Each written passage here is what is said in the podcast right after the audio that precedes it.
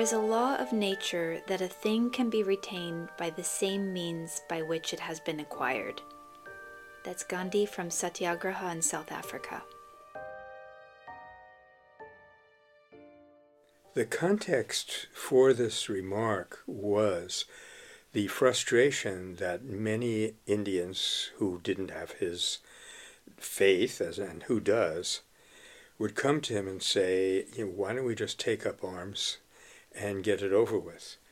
But one of Gandhi's deepest held and most important principles for us to deal with and think about is, as he put it, violent revolution will bring violent Swaraj.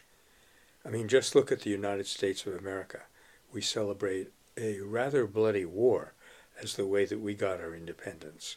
And I think we'd have to admit that our independence has not been free from conflict.